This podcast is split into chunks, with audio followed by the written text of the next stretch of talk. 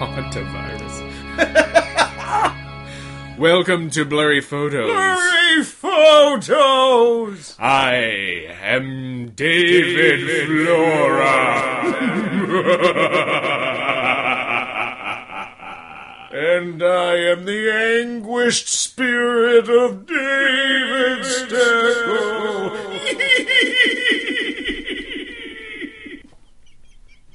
You turn you turn into a power drill at the end.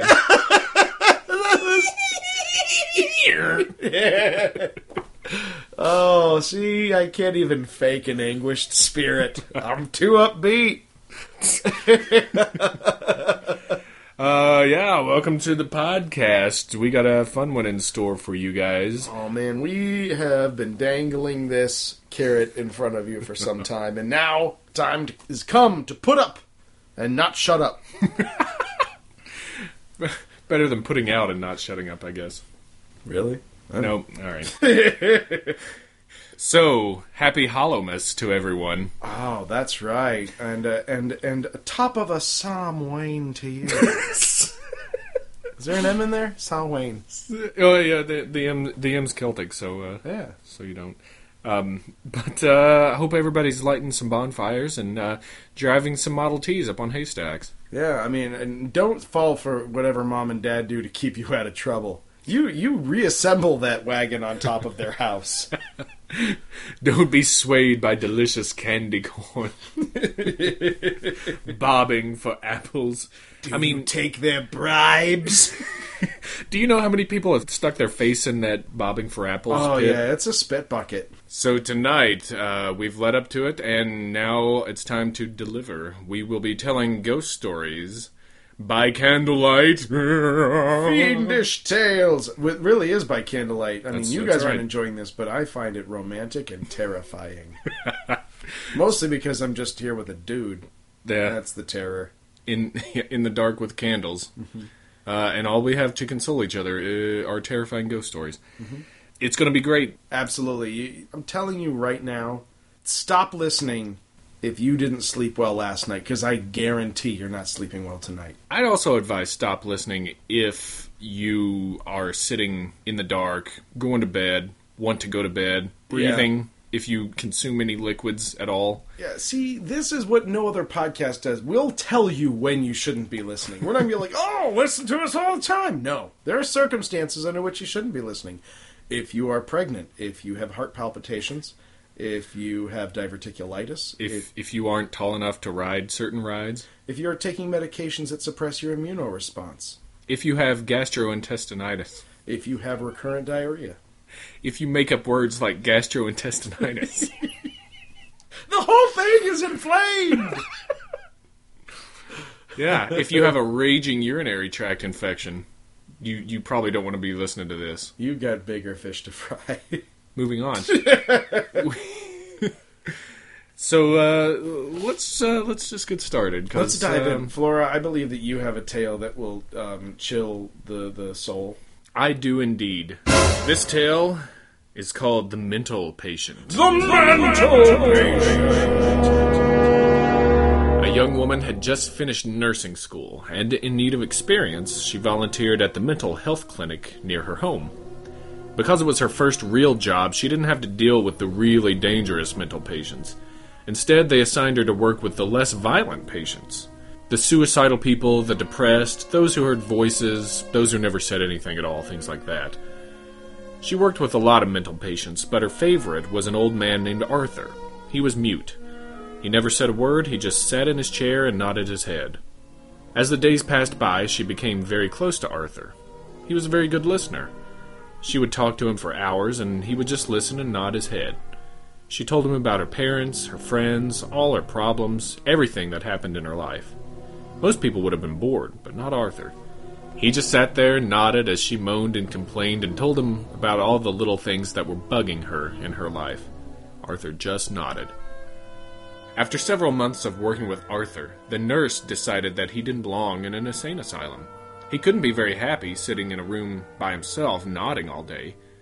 That evening, she had a meeting with the supervisor of the clinic.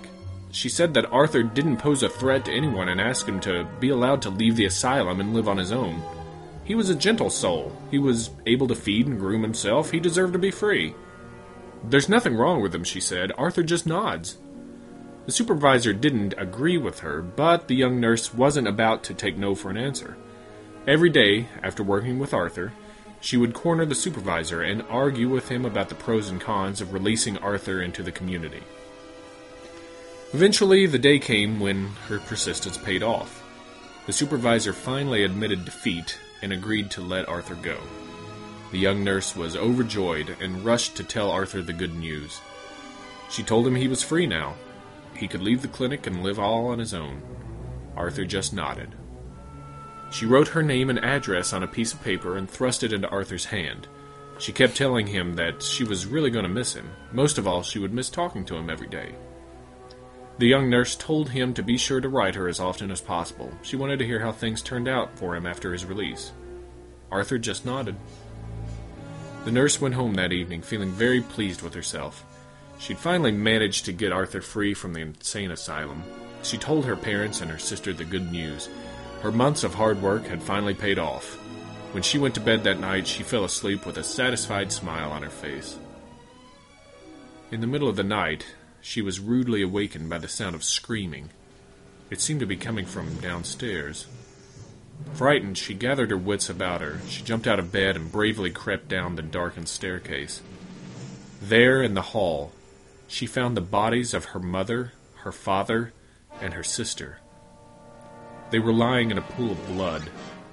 As she bent over them, trying to see if they were still alive, she saw a shadow moving across the hallway. She looked behind her and was confronted by a large figure standing motionless in the doorway. The scream died in her throat.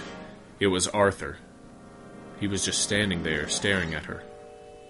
His eyes were wild. In one hand, he held a bloody axe. In the other hand, he was holding a piece of paper. The same piece of paper on which she had written her name and address. The young nurse was shaking with fear.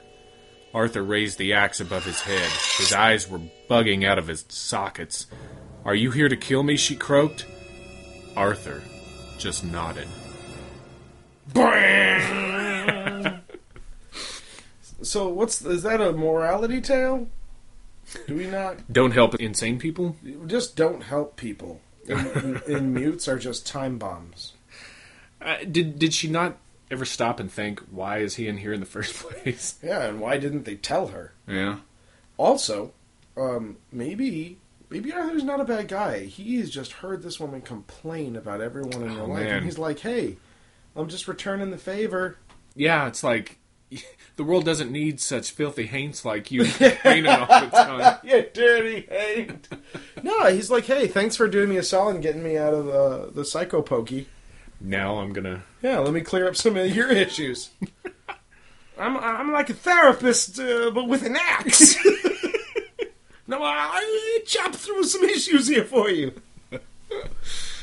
I like uh, that one. I like that one a lot. Although the very beginning of it made it sound like it might have been a pornographic story. Well, Eleanor had just finished nursing school and needed to get more experience with people. Is that just the way I read she it? She took a job in the non-violence wing of the insane asylum. I don't know what doesn't start out that could be a, a, a porn. You're right. You're absolutely right. There's nothing that cannot be turned into a tale of sexual exploits. I mean, I'm going to read just a, a few uh, Yeah. sentences from the monkey's paw here, and you tell me if it doesn't sound like a porn. okay, okay. Without, the night was cold and wet. But in the small parlor of Laburnum Villa, the blinds were drawn, and the fire burned brightly. See? Okay, all right. I'm gonna test it again. I'm I am randomly. I'm gonna start a random scary story. One time, a preacher went to see if he could put a haunt to rest at a house in his settlement. Wait, wait. Let me reread that. Do it right. One time, a preacher went to see if he could put a haunt to rest at a house in his settlement. You are right. Every ghost story has a very palpable sexual subcontext. I'm gonna I'm gonna test this out to go beyond ghost stories. This is awesome. When Arthur and Annie went to high school, they fell in love. They were both big, fat, and jolly, and seemed suited for one another. Boosh! So I have the Odyssey. Oh, nice. Okay. Sing to me of the man, Muse, the man of twists and turns, driven time and again off course once he had plundered the hallowed heights of Troy. Si- Ow! I mean, that one's probably um, homoerotica. Yeah, yeah. But, but um, it still works. Or it's Goonies fan fiction. Goonies.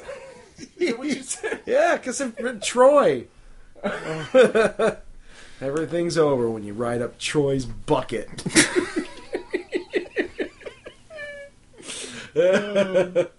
All right, Spooky's Tales. So, so that's that's the moral not only of that story, but probably of this entire podcast. yeah, exactly.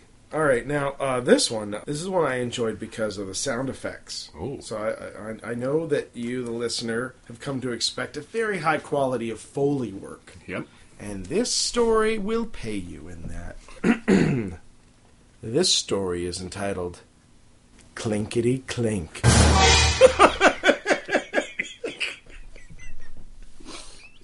okay. Sorry, this fault. one might break our streak of erotic openings. Okay. An old lady got sick and died.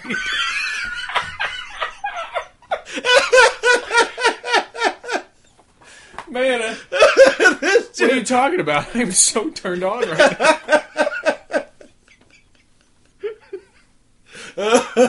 Oh man, that is okay. All right, seriously, this is where the terror begins. Can't even read it now. We've ruined these, Oops. One story deep. And and it's over. Sorry, everybody. This podcast will be entitled "We Ruin Halloween." okay. We started ruining Halloween with the pumpkin discussions. True. Okay, I'm ready now. I can do this. An old lady got sick and died. She had no family and no close friends. So the neighbors got a grave digger to dig a grave for her, and they had a coffin made, and they placed it in her living room. As was the tradition, they washed her body and dressed her up in her best clothes and put her in the coffin. When she died, her eyes were wide open, staring at everything and seeing nothing. The neighbors found two old silver dollars on her dresser, and they put them on her eyelids to keep them closed. They lit candles and sat up with her so that she would not be too lonely on that first night that she was dead. The next morning, a preacher came and said a prayer for her. Then everybody went home. Were they there all night? Those two guys? Well, it says everybody went home, so it sounds like The preacher and the two guys, maybe? Yeah. she had no family, no close friends, but there's a lot of folks helping her out. Well, well Alright. you do that in good Christian grave diggers. as was the tradition. Later, the grave digger arrived to take her to the cemetery and bury her. He stared at the silver dollars on her eyes and he picked them up. How shiny and smooth they were! How thick and heavy! They're beautiful, he thought. Just beautiful. he looked at the dead woman with her eyes wide open. He felt she was staring at him, watching him hold her coins. It gave him a creepy feeling, so he put the coins back on those eyes of hers and kept them closed. But before he knew it, his hands reached out again and grabbed the coins and stuck them in his pocket. Then he grabbed a hammer and quickly nailed shut the lid on the coffin. Now you can't see anything, he said to her. Hank. Yeah, you dirty Hank! Who sees nothing now? Then he took her out to the cemetery and buried her as fast as he could. When the gravedigger got home, he put the two silver dollars in a tin box and shook it. The coins made a cheerful rattling sound, but the gravedigger wasn't feeling cheerful. He couldn't forget those eyes looking at him. When it got dark, a storm came up, and the wind started blowing. It blew all around the house. It blew in through the cracks and around the windows and down the chimney. Bazoo! It went. Busy! Busy! Bazoo! The fire flared and flickered. Now, these are written out Yeah, yeah. And that is that is how the wind went. That yep. That's how the hound went too. Mm-hmm. The gravedigger threw some fresh wood on the fire, got into bed, and pulled the blankets up to his chin. But the wind kept blowing. Bazoo! It went busy, busy, bazoo! The fire flared and flickered and cast evil looking shadows on the walls. The gravedigger lay there thinking about the dead woman's eyes staring at him. The wind blew stronger and louder, and the fire flared and flickered and popped and snapped, and he got more and more scared. Suddenly, he heard another sound. Clinkety clank. Clinkety clank it went. Clinkety clank, clinkety clank. It was the silver dollars rattling in the tin box. Hey, the gravedigger shouted. Who's taking my money? But all he heard was the wind blowing. Busy! Busy! Bazoo! And the flames flaring and flickering and snapping and popping, and the coins going clank, clickety clank. He leapt out of the bed and chained up the door. Then he hurried back, but his head had barely touched the pillow when he heard clickety clank, clickety clank. Then he heard something way off in the distance. It was a voice crying, Where is my money? Who's got my money? Who? Who? And the wind blew. Bazoo! And the fire flared and flickered and snapped and popped, and the money went clickety clank, clickety clank. The gravedigger was really scared. He got out of bed again and piled all the furniture against the door. He put a heavy iron skillet over the tin box. Then he jumped back into bed and covered his head with the blankets. But the money rattled louder than ever, and way off a voice cried, Give me my money! Who's got my money? Who? Who? And the wind blew, and the fire flared and flickered and snapped and popped, and the gravedigger shivered and shook and cried, Oh, lordy, lordy! Suddenly, the front door flew open, and in walked the ghost of the dead woman with her eyes wide open, staring at everything and seeing nothing. And the wind blew, busy, busy, bazoo! And the money went clickety clank, clickety clank. And the fire flared and flickered and snapped and popped, and the ghost of the dead woman cried, Oh, where is my money? Who's got my money? Who? Who? And the gravedigger moaned, Oh, lordy, lordy. The ghost could hear her money going clickety clank, clickety clank in the tin box, but her dead eyes couldn't see the box, so she reached out with her arms and tried to find it. Now, there's a slight editor's note at this point. This story also includes um, stage notes. What are they? What's the word I'm looking for? Stage direction. Stage directions, um, which is great. If you want to turn this story a little sexy, do it as you will. The stage, the stage directions uh, are: as you tell the story, stand up with your arms in front of you and begin groping around you. Wink. Can you wi- can you read that the way it's supposed to be read? Uh, as you tell the story, stand up with your arms in front of you and begin groping around you. Yeah, yeah that'll do that. the wind went busy, busy, bazoo, and the money rattled clickety clank, clickety clank, and the fire flared and flickered and snapped and popped, and the grave digger shivered and shook and moaned, Oh, lordy, lordy! And the woman cried, Give me my money! Who's got my money? Who? Who? Uh, now quickly jump at somebody in the audience and scream, You've got it! so ends the reading. I, I I seriously think that that was that story was a precursor to um, about half of the show Stomp. I I'll tell you what. I think that there were some some mistakes made in the writing of that story. Wind doesn't go busy bazoo. That's a huge issue, and there's no way for you to do that and maintain an aura of terror. That's true. Um, I like that uh, this story head faked us sexually. right off the bat, it said, "Dude, this is a story about some old dead lady." and you're like, "Oh, well, I guess I guess I'll just you know Keep- play. Yeah, I'll put it on the back burner. This Yeah. now this is business time." But then it's all like, "Stand up and start groping," and I'm like, "Oh my god, it's business time." So points to the story for for pulling a great Shyamalan towards the end and making Oh. it sexy.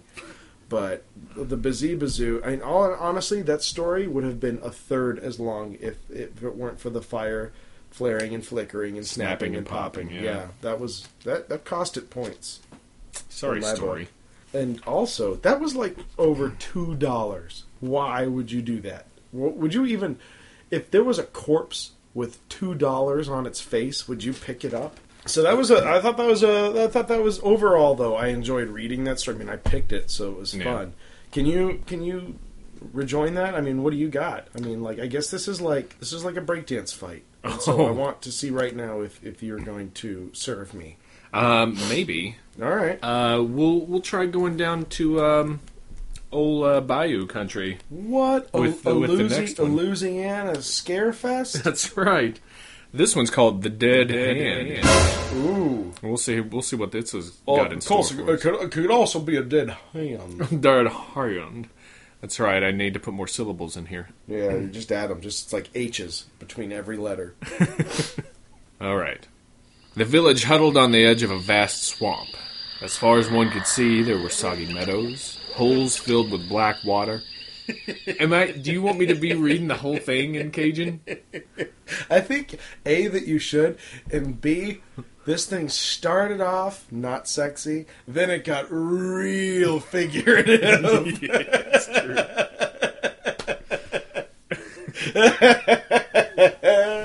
Oh gosh. Well, okay, so let's yeah let's okay take let's take this one from the top. the, my Cajun's not going to be the great. Hmm. the village huddled on the edge of a vast swamp. As far as one could see, there were soggy meadows, holes filled with black water, and glistening sheets of wet, spongy peach hair. Skeletons of giant trees, snags, people called them, rose up out of the muck, their branches dead and reaching out like long, twisted arms here. Best one yet. During the day, the men in the village cut that peat and hauled it home to dry and sell for fuel. But when the sun went down and the wind, sighing and moaning, came in from the sea, the men were quick to leave. Strange creatures took over the swamp at night, and some even came into that village. Well, that's what everyone said. People were so afraid they wouldn't go out alone after dark. Young Tom Patterson was the only person in the village who did not believe in these creatures. On his way home from work, he whispered to his friends, There's one! And they'd jump and run, and Tom would laugh and laugh. Finally, some of his friends turned on him. If you know so much, they says, go back into that swamp some night and see what comes out of it. I'll do it, said Tom. I work there every day. Not once have I ever seen anything to frighten me. Why should it be different tonight, huh? Tomorrow night I'll take my lantern and walk out into that willow snag there yonder. If I get scared and run, I'll never make fun of yous again. The next night the men went to Tom Patterson's house to see him on his way. Thick clouds covered that moon there. It was the blackest of nights. When they arrived, Tom's mother was pleading with him not to go. It'll be all right, he said. There's nothing to be afraid of. Don't be foolish like the rest of them's. He took his lantern and, singing to himself, he headed down that spongy path toward that willow snag over there.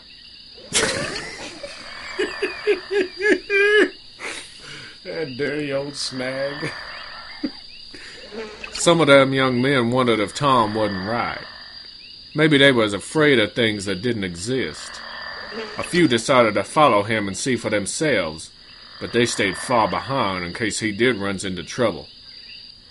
They were sure they saw dark shapes moving about, but Tom's lantern kept bobbing up and down, and Tom's songs kept floating back to them, and nothing happened down there. Finally, they caught sight of that willow snag. There was Tom standing in a circle of light, looking this way and that, and all of a sudden the wind blew out his lantern, and Tom stopped singing. The men stood stock still in the blackness, waiting for something awful to happen. The clouds shifted and the moon came out. There was Tom again, only now he had his back pushed up against that willow snag, and he had his arms out in front of him as if he were fighting something off. From where the men stood, it looked like dark shapes were swirling in and around him. Then the clouds covered that moon again. Once more, it was pitch as black down here. when that moon came out again, Tom was hanging on to the willow snag with one arm. His other arm was stretched out in front of him as if something was pulling it. It looked to the men as if a rotten, moldy hand with no arm, a dirt hand, grabbed Tom's hand. With one final wrench, whatever had hold of Tom jerked him into that muck. Or that's what the men said. When them clouds blotted out that moon once more, the men turned and ran through the darkness toward that village. Again and again they lost their path and fell into that muck and water holes, and in the end they crawled back on their hands and knees. But Tom Patterson wasn't with them. In the morning, people searched everywhere for Tom. Finally, they gave him up for lost. Few weeks later, toward evening, villagers heard a cry. It was Tom's mother down here. She was rushing down that path from the swamp, shouting and waving. When she was sure the villagers had spotted her, she turned and ran back, and off they went after her. They found young Tom Patterson by the willow snag, groaning and gibbering as if he had lost his mind. He kept pointing with one hand at something only he could see, but where his other hand should have been, there was nothing but a ragged stump oozing blood down here. That hand had been ripped clean off. Everybody said it was the dead hand that had done it, but nobody really knows. Nobody will ever know, except Tom Patterson, and he never spoke another word again. Ooh, we loaded, Oh, loaded. Lordy! Oh, Tom Patterson learned himself a thing or two about the swamp. Teach you to go in the swamp down here? Would you be going over a swamp out down here? Uh, so I just, no offense to any of our Cajun friends out there, that uh, that's all I got. All I want to do is assure you that we don't dislike Cajun people. We're huge on the bayou. I, I'm trying to flatter you as much as I Yeah. can there because it's awesome. so, like, what what is the category for that story? Is that like swamp? Is that cautionary tale? Is that respect? The Yeah, ghosts? it has to be because cause he was uh, he was boasting and bragging at the top of it, right? And and then he he got his in the end. Yeah, which is still not fair. I mean, you say he got his like he did something wrong. I mean, his only crime was being rational, for which he was punished. That's right. Being rational has no place in in the world of ghosts. No, which is to say, our world. Ha ha ha ha ha. Thunder sound. I like that. that. That had a- I feel like there was a particularly ethereal quality to that one. To that thunder sound. Yeah, it was like a spooky thunder sound. Like it was like the thunder sound that happens at just the right time in the story, you know. Mm, yeah. And it kind of lights up the reader's face for a second. And it's a skeleton face. Like Tom Patterson. What do you What do you got now? All right, uh, I have. I've decided to go random on Uh-oh. this one. I have selected a story at random because I just enjoyed the title, and I have read nothing of the story itself. This ought to be fun. So at this point, I cannot confirm or deny the erotic content of this tale. I can. Could- We, we've already established that it's chock full of. Yeah, yeah. Statistically speaking, you're probably going to get a little worked up about this one. This is going to light some fires. All right. This tale of misery and woe is called Somebody, Fell, from a Aloft. Now, it's important to say that like it's like it's like aloft. It's one word. It's like, Aloft. like from on high, not necessarily like aloft. A loft, a loft apartment. Right. Some hipster fell Yes. Some real estate speculator fell from his, can, you know, refurbished warehouse building loft. I had signed on as an ordinary seaman. yes, yes. Check. See, when you just when you just spin the wheel, you win. You win. He'd signed on as an ordinary seaman. I'd signed on as an ordinary seaman on the Falls of Ettrick, a merchant ship bound for England. The first time I saw that ship, I knew her right away. She was the old Gertrude Spurshoe. Sorry? The He old kn- what? He knew the ship. Uh, so okay, he signs up to be on a ship, and it's called the Falls of Ettrick. But he knows when he sees her because he's a man who knows his ship. They renamed her. That's the old Gertrude Spurshoe. Oh. I had sailed on her years before when she was painted brown and gold.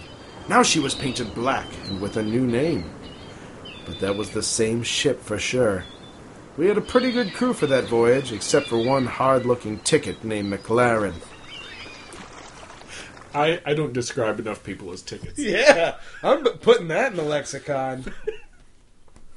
Look at this dirty old ticket over here. What's that Haint doing with that ticket over there? Can we go to another bar? This place is haints and tickets everywhere. Oh The old man, ticket. It sounds like a like an English pub. John Barleycorn. All right, back to the terror. Except for one hard-looking ticket named McLaren. He was a pretty good seaman, but there was something about him I didn't trust. He was kind of secretive, kept mostly to himself. One day, somebody told him that I had worked on the old Gertrude. For some reason, he got all a tremble over that.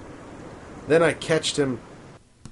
Honestly, then I catched him giving me all these ugly black looks. Catched? All right, so that means you you need to read it from from henceforward as a pirate. Yeah, you're absolutely right. You are. God, You got. All right. Sorry, sorry, we cheated you, the listener, out of the the beginning of that. But Well, this is what happens when you spin the wheel, and we're adapting as best we can. that's right. Back to the terror. Okay. One day, somebody told him that I had worked on the old Gertrude.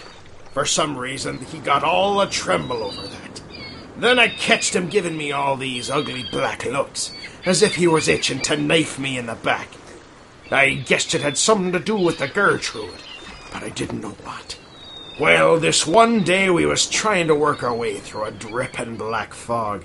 You'd scarcely know we had the lights on, and it was dead calm. But there wasn't a breath of fresh air. The ship just lay there wallowing in a trough, a rolling and a rolling, going nowheres. I was standing my watcher on the midships. McLaren was doing his trick at the wheel.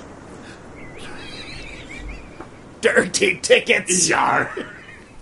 The rest of the crew was scattered around one place or another, and it was quiet as could be. Then all at once, whacko! This thing hits the deck right in front of McLaren. He lets go a screech that turns me blood cold, and he falls down in a faint. To go, McLaren. The second mate starts yelling that somebody's fallen from aloft. Laying out there just forward of the wheel was someone or something, dressed in oil skins and blood oozing out from underneath. The captain ran and fetched a big light from his cabin so's we could see what it was. They kind of straightened him out to get a good look at his face. It was a big, ugly looking devil. But nobody here knew who he was or what he was doing up there. At least nobody was saying. When McLaren come to from his faint, they tried to get something out of him. All he did was jabber away and keep rolling those big, wild looking eyes of his. Sexual. Everyone was getting more and more excited. Yeah. We all wanted to heave the body overboard as quick as we could. There was something weird about it, as if it wasn't real. But the captain wasn't so sure about getting rid of it that way. Could it be a stowaway? He asked. But the ship was. Wait, what what does the captain sound like? He's a good ship's captain. it's a merchant craft out of Newportshire. Sure, he had to fill in his roster with some of the rougher looking men on the docks, but the diphtheria just moved through. Fair Really? enough. I mean, I can't. Do, I can't. I can't do more pirate. I can't pirate Right. a captain and then be like, oh, well, this is a this is a South Yorkshire pirate. Yeah, yeah, you're right. You're right. I'll, I'll give you that. Thank you. If you don't want to uh, double down on your pirate, because that's what you would have to do. right, and You'd have you- to be super pirate. exactly. There's no more. I mean, it would be unintelligible. It'd just be all yarg and clerg and flarb. German pirate. Okay. Swedish German pirate. They happened. There wasn't like a monopoly on who could be a pirate. No, no, there's lots of countries touching seas. Yeah, see? Sexual. Uh, all right, where were we? Yeah, the captain, he's a company man. Okay. He was educated. Rear Admiral. Yeah, yo. Could it be a stowaway? He asked. But the ship was so full with lumber we were carrying, there was no space where a living thing could hide for three weeks. Did they put the lumber in the crow's nest, though? Really? Because Oh. didn't the thing fall from a, the, a loft? It fell from aloft, but presumably there was a, like a, a lookout that went up to the crow's nest. I guess. The lumber was not in the that fog. not in that sloshy trough. Yeah, it was a black dripping fog and a sloshy trough. Oh man. Sorry, sorry. Con- Yeah, continue. sorry, I'm- I've derailed this. To I don't know. This derails itself. Okay. Uh, there was no space where a living thing could hide for three weeks, which is how long we'd been out. Even if it was a stowaway, what was it doing aloft in such a dirty day? there was no reason for anyone to be up there. There was nothing to see. Finally, the captain gave up and told us to heave him overboard. Then nobody would touch him. The mate ordered us to pick him up, but nobody made a move. Then he tried coaxing, but that didn't do any good. Suddenly, that loony McLaren starts yelling, I handled him once, and I can handle him again. He picks up the body and staggers over to the railing with it. He's just about to throw it overboard when it wraps its two big long arms around him, and over they go together. Then on the way down, one of them starts laughing in a horrible way. The mates are yelling to launch the boat, but nobody would get into a boat. Not on a night like that. We threw a couple of life preservers after him, but everybody knew they wouldn't help. So that was that. Or was it? Oh, Okay, so fog just debilitates a crew. yeah. On a night like Can't like do anything. is- Can't is- even have lights out on the deck. They have to be in the captain's quarters. Right, Captain Captain's log, third of June, eighteen fifty seven. It's one of those nights. Nuff said. XO XO winky face. Well, Signature. you know, you know how ships are 600 years ago. oh, thank God we don't have nights like that anymore. Thanks, Obama. but that was that wasn't the sarcastic one. I was really thankful. He stopped those. He stopped those misty dripping nuts. No more lolling in a trough for us. We were never finishing this tale of mysterious horror. Okay, where was? Oh yeah, the big cliffhanger. Or was it? The first chance I had to go home after that, I went right over to see Captain Spurshoe, who was captain when the Gertrude was around, The on Gertrude account of his name being Spurshoe. Why? I mean, really? Was the captain Phineas J. Dutchman? yes. No, he was just he just flew a lot. Yeah. He, yeah. The queen the Queen Anne's Blackbeard. That was the name of her nethers. Oh, yeah, that's Little known fact. Yeah. Queen Anne was a dirty haint. but many's the ticket who wrecked upon her shores. oh my god! You know what? This story is just like a, a pool to swim around in. This okay, Sorry, okay. Here we go. I blame myself. Uh, that was the investigate. Okay, uh, who was captain when the Gertrude was around? He was a captain, all right. So don't get mad when he has a better They're all good. Well, he says. Wait, damn it. Who was captain when the Gertrude was around? Well, he says. One ship, these two outlandish men shipped aboard the Gertrude. One of them was McLaren. The other was a really big fella. The big one was always picking on McLaren and thumping him around, and McLaren was always talking about how we would get back at him. Well, this wet, dirty night, this wet, dirty night, the two of them was up. okay, damn it. Okay, so he's Oxford educated, but he keeps some provincial colloquialisms in his speech. That's right. Well, this wet, dirty night, the two of them was up there alone, and the big one come flying down, killed himself, deader than a herring. McLaren says the foot rope they were using parted and how he almost fell himself. But everybody who saw that rope knew she didn't give away on her own. She had been cut through with a knife. After that, whenever we came into port, McLaren thought we were going to get the police after him. He'd get pretty scared, but we couldn't prove anything, so we didn't try. In the end, I guess the big fella took care of things in his own way. If he was a ghost that came back, that's what he was. If there be things like ghosts. I'm so glad that that captain took the time between his safari hunts for big African game to command the Gertrude Spurshoe. Well, there was a bit of a kerfuffle with South South Beachman's Explorers Club, and he decided it was best he set out on a merchant trade for a while. Named the ship after his wife. Miserable haint though she was, but came with a lovely dowry, not to boob joke. Her family was wealthy. Couldn't marry just any old ticket out there. no, he used words like ain't and were, so as to make himself not feel too far above his crew, who were wont to give him snaggies, which he did not enjoy. Woo! Yep, that's that's what happens when you pick a random tale of And pirate lore. And that's what happens when I wreck it for you. oh my god, do you really? Do you, you think you're you think you're the one who ruined that? no, the author did.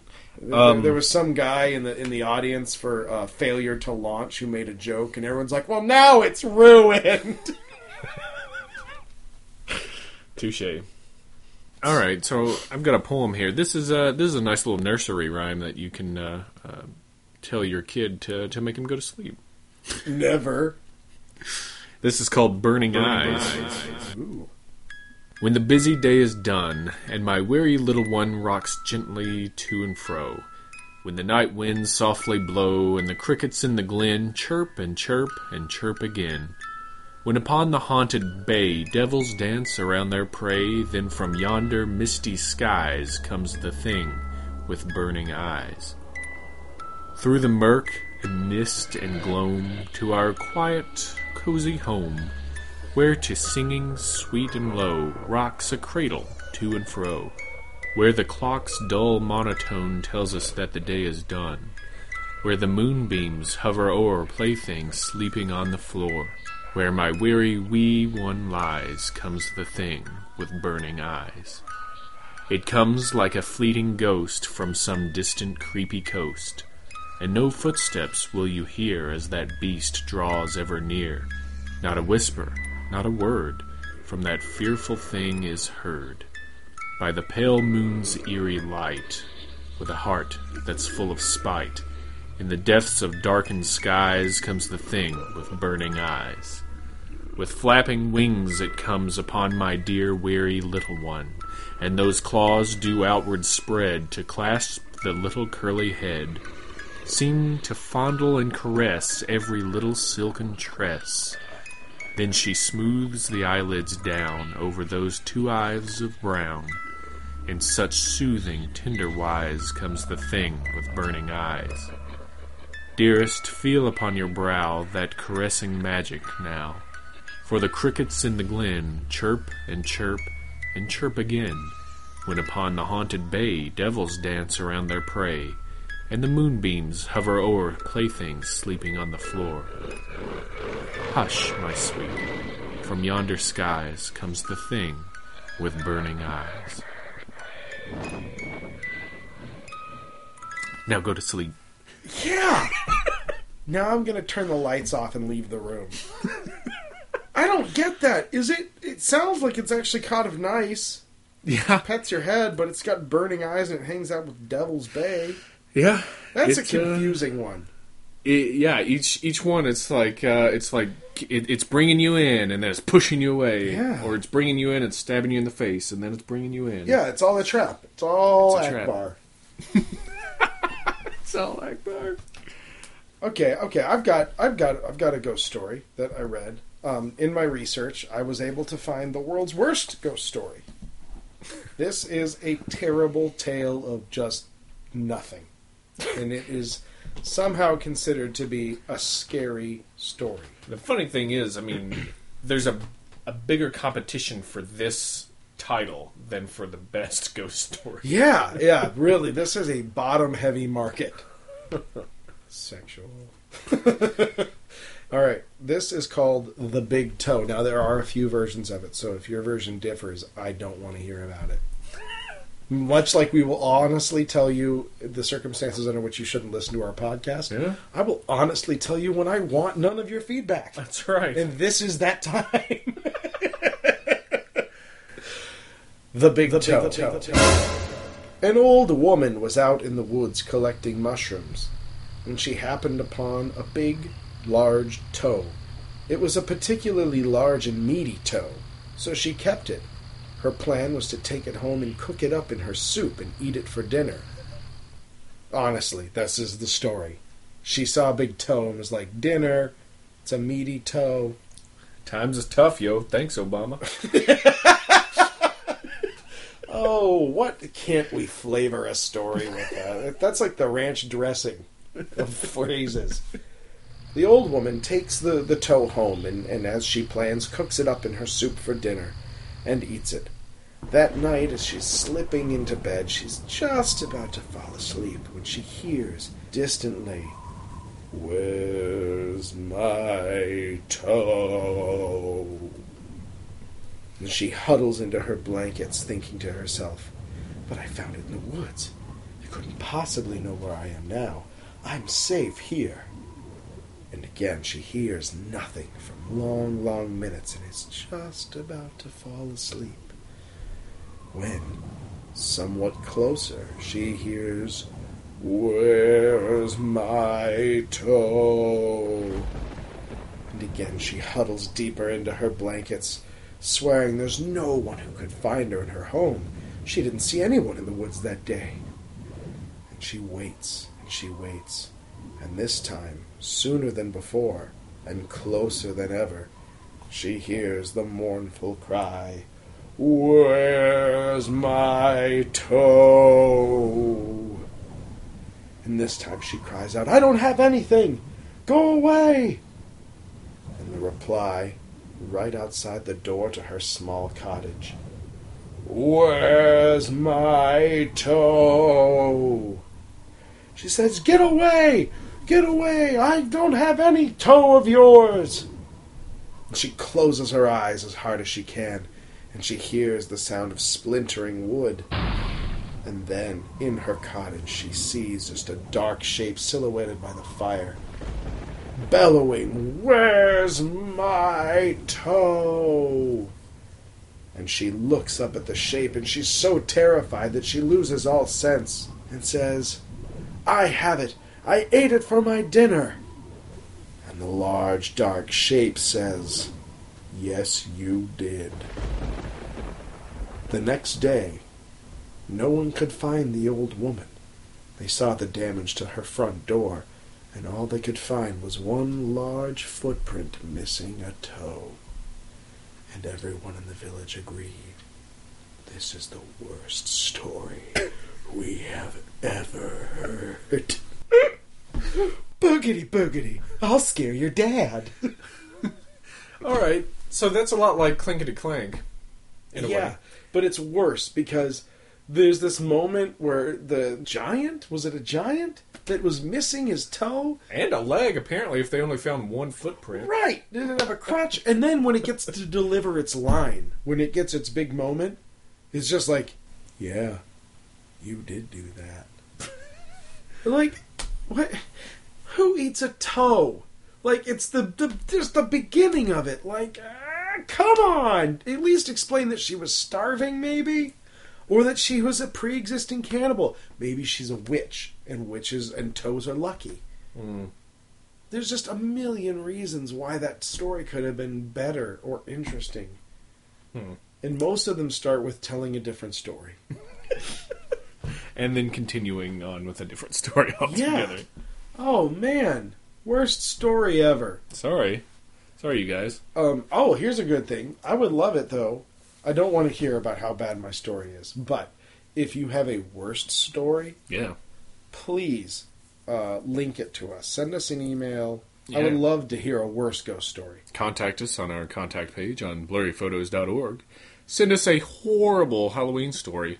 Uh huh. We might just read it. Yeah, we we'll, we'll do that. Might take us a year, but we might read it. No, we'll, Actually- we'll, we'll have like because you know what Halloween is on a Wednesday this year. Mhm. So technically, the weekend to either side is legit Halloween territory. So you how get a little works. extra bump out of this Halloween. There's not the finality of a Saturday night Halloween this year. You know, the the other thing is uh, Christmas time used to be uh, the time to tell ghost stories. So maybe maybe we'll tell some uh, a couple more for the old Yule time. Yeah, do you know? I, I actually because I I was looking for the best ghost stories, and I found a list top ten ghost stories in all of history, and like number one, Charles Dickens' A Christmas Carol. Funny, huh? Yeah, felt Um, like that was a sucker punch ending. The, I mean, the uh, Jacob Marley part is is kind of freaky. Yeah, Uh, you know, then in the death part, obviously, and and to an 18th century reader, that that was shat material. yeah, That was Yeah. shatting. yeah. Those those people literally had to institutionalize themselves for no less than six months after reading that. They were giving asylum passes away like candy too at that time.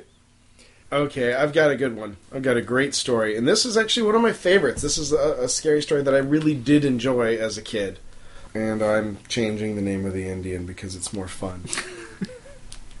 I hope anyone out here has seen the Jim Jarmusch classic movie Dead Man, because it's it's an awesome movie, and I'm naming the Indian after that because the Indian's name in this book doesn't even sound Indian. Defago, with like an accent. Like Day Fago yeah, or something. like it's like that's ridiculous. That's not what you name an Indian. So I'm changing it. I'm taking some license. It's our podcast. We Sure. can do what we want. I don't care. America. Thanks, Obama. the Wendigo.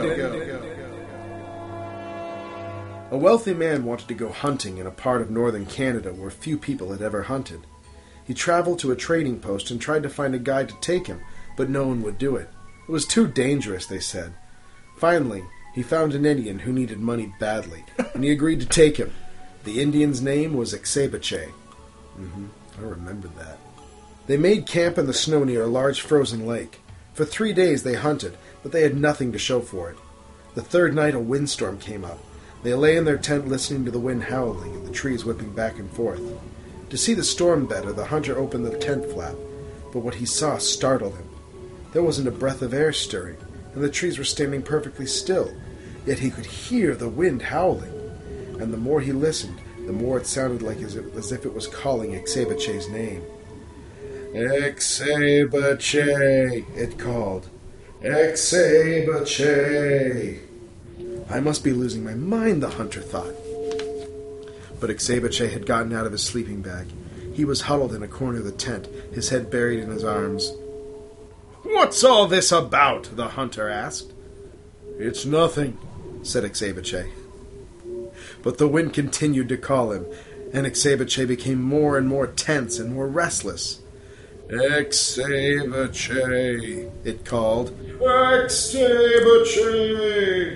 Suddenly, he jumped to his feet and he began to run from the tent, but the hunter grabbed him and wrestled him to the ground.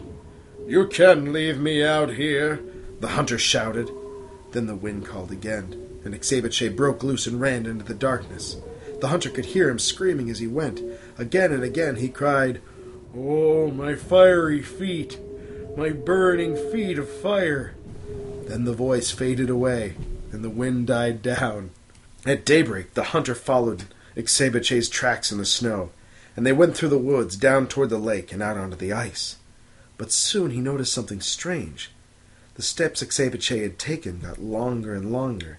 They were so long no human being could have taken them. It was as if something had helped him hurry away. The hunter followed the tracks out into the middle of the lake, but there they disappeared. At first, he thought Ixebeche had fallen through the ice, but there wasn't any hole. Then he thought that something had pulled him off the ice into the sky, but that made no sense. As he stood there wondering what had happened, the wind picked up again. Soon it was howling as it had the night before. Then he heard Ixebeche's voice. It was coming from above, and again he heard Ixebeche screaming, My fiery feet! My burning feet! But there was nothing to be seen. Now the hunter wanted him to leave that place as fast as he could, and he went back to camp and packed. Then he left some food for Ixebeche, and he started out. Weeks later, he reached civilization. The following year, he went back to hunt in that area again. He went to the same trading post to look for a guide. The people there could not explain what happened to Ixebeche that night. They had not seen him since then. Maybe it was the Wendigo, one of them said, and he laughed. It's supposed to come with the wind. It drags you along at great speed until your feet are burned away, and the more of you than that. Then it carries you into the sky and drops you. It's just a crazy story, but that's what some of the Indians say. A few days later, the hunter was at the trading post again. An Indian came in and sat by the fire. He had a blanket wrapped around him, and he wore his hat so that you couldn't see his face. The hunter thought that there was something familiar about him, and he walked over and asked, Are you Ixebeche? The Indian didn't answer. Do you know anything about him? No answer. He began to wonder if something was wrong. The man needed help, but he couldn't see his face. Are you all right? he asked. No answer. To get a look at him, he lifted the Indian's hat. Then he screamed. There was nothing under the hat but a pile of ashes.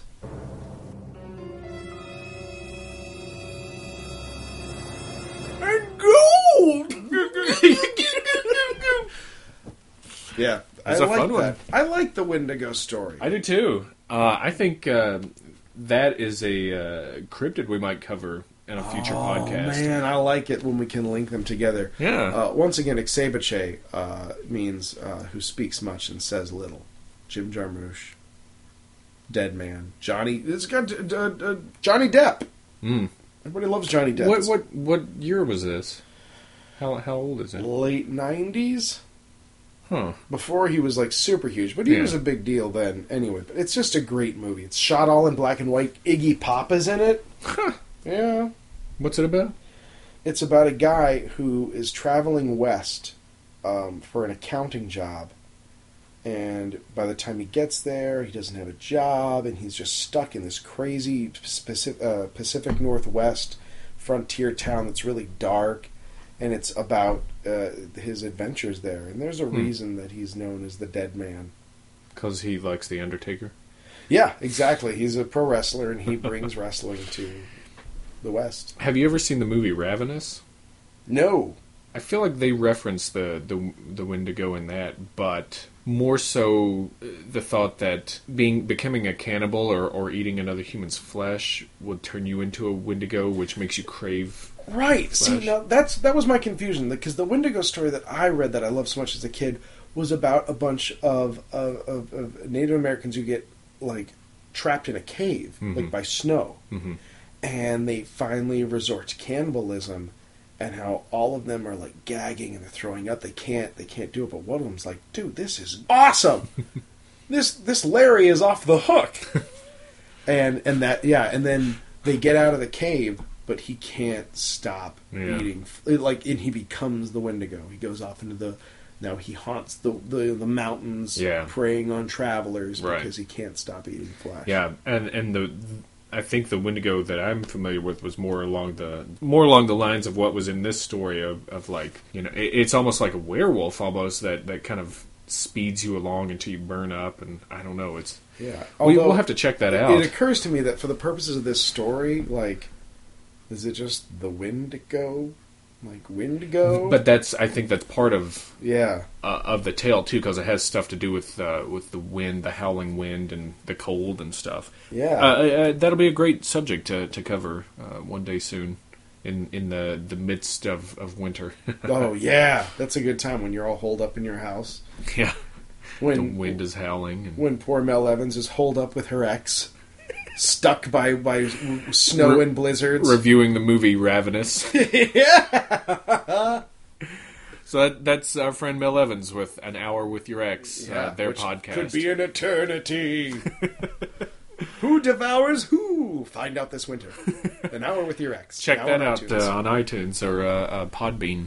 Um, so uh, I think that brings us to a close of our stories for Yeah. this uh, wonderful Halloween. yeah, I blow out the candle, turn the lights up. Snuggle down and I mean- don't open your eyes. Yeah, whatever you hear, it's you, there's nothing's there. You're gonna be fine unless you have a creepy doll, in which case you will be dead. Yeah.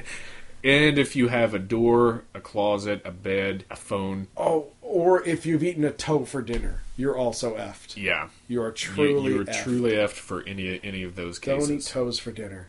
if you are able to say nope, I have not checked any of these off my list, then bless you and and good night. Yeah, the sleep of angels is your reward. Hi, hi, Hey, Jesus, the sleep of angels. Until you, hear the banshees wail. They're coming for you, Darby O'Gill. Another movie pick Darby O'Gill and the Little People. You would think because it's entirely about leprechauns that it's like a great uh, movie for like uh, St. Patrick's Day, which I guess it is. An excellent Halloween movie. It's got banshees in it, a spectral carriage. It's Oh. terrifying, and it's uh, young Sean Connery. That's true. It's a great movie. Sean Connery goes well with any holiday. When did I just start outing with like movie suggestions? What? Well, when we were talking about uh, when we started plugging an hour with your ex I guess to help them uh, get some I, suggestions. but I, I don't like the movie popped in my head. I was like, hey, I know we're all doing something, but I'd like to take a few moments out for on Golden Pond. Peter Fonda's excellent work, and uh, no, All right, uh, so so we're gonna do uh, we're gonna do some puns for you. yeah, for- we got some puns. We got some great stories. scary story puns. I've got one. It's a uh, it's an adult ti diaper called "When I Go."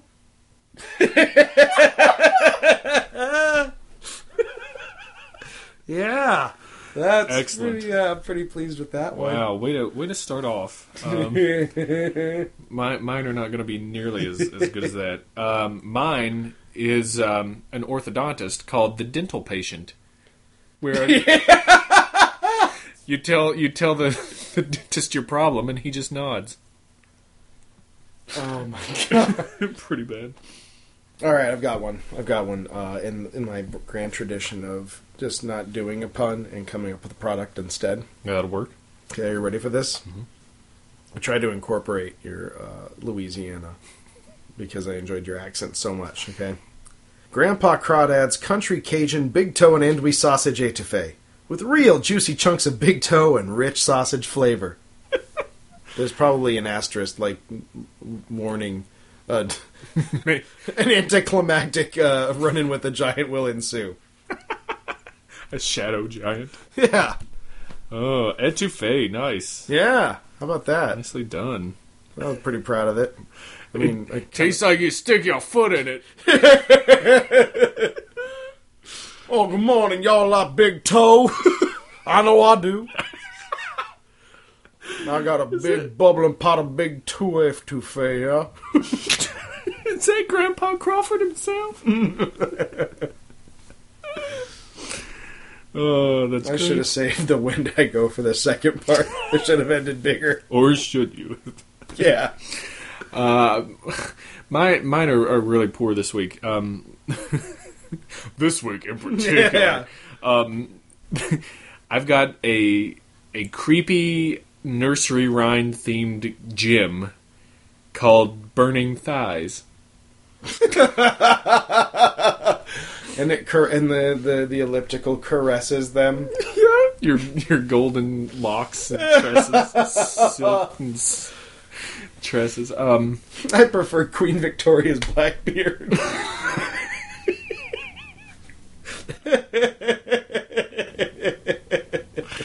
Well, I think that, that we have certainly wrung all the terror out of our souls. We're just gibbering idiots staring into the abyss now. yeah, thanks Nietzsche. what what you can do though uh, to save us is go to uh, blurryphotos.org and Yeah. uh, uh, poke around there for a little bit. Recommend us to some friends. Why not? Yeah. all your friends are like, I don't hear any good puns no more. I don't hear enough jackassery. yeah. Uh, go go on the, the iTunes and uh, give us a, give us a rating. Yeah. uh, preferably good, but uh, how, however you see fit. Right. We're not going to tell you how to how to live your life. We're not we're not big government. Thanks, Obama. God, that never gets old. You can say that for anything. Um, and uh, yeah, write us a review. Uh, give us some feedback. Give us uh, a pun for goodness sake. Yeah. Um, Earn earn a certificate. There's one out there to be had. there's there, we've got one that's the the deadline of which is drawing nigh. Right. Well, you got you got like a little better than a month. But um, uh, yeah, tell us your favorite crappy ghost story. Yeah. What's or, the uh, worst? I mean, just the dumbest one. yeah, or or one that you've survived. That'd Yeah. be cool. Ooh. Like, how about uh, like uh, maybe one that you swear is true? I don't care if it's true. Just tell me it's true. Just tell us, lie to me. And make sure it has an erotic opening. Ah, they all do. Follow us on Twitter, blurry underscore photos, and like us on Facebook. Do Yeah. all that stuff. You can do it in five minutes. Just Yeah. sitting at uh, your computer. Who We cares? would love to converse with you on the Facebooks or the Twitters. yeah, we're we're on there. We we write back. Yeah. We write back hard. You So- won't believe it. then you will believe it because it happened. Most importantly, Happy Halloween! I'm David Flora. I'm David Stecker. Bye! Damn amygdala.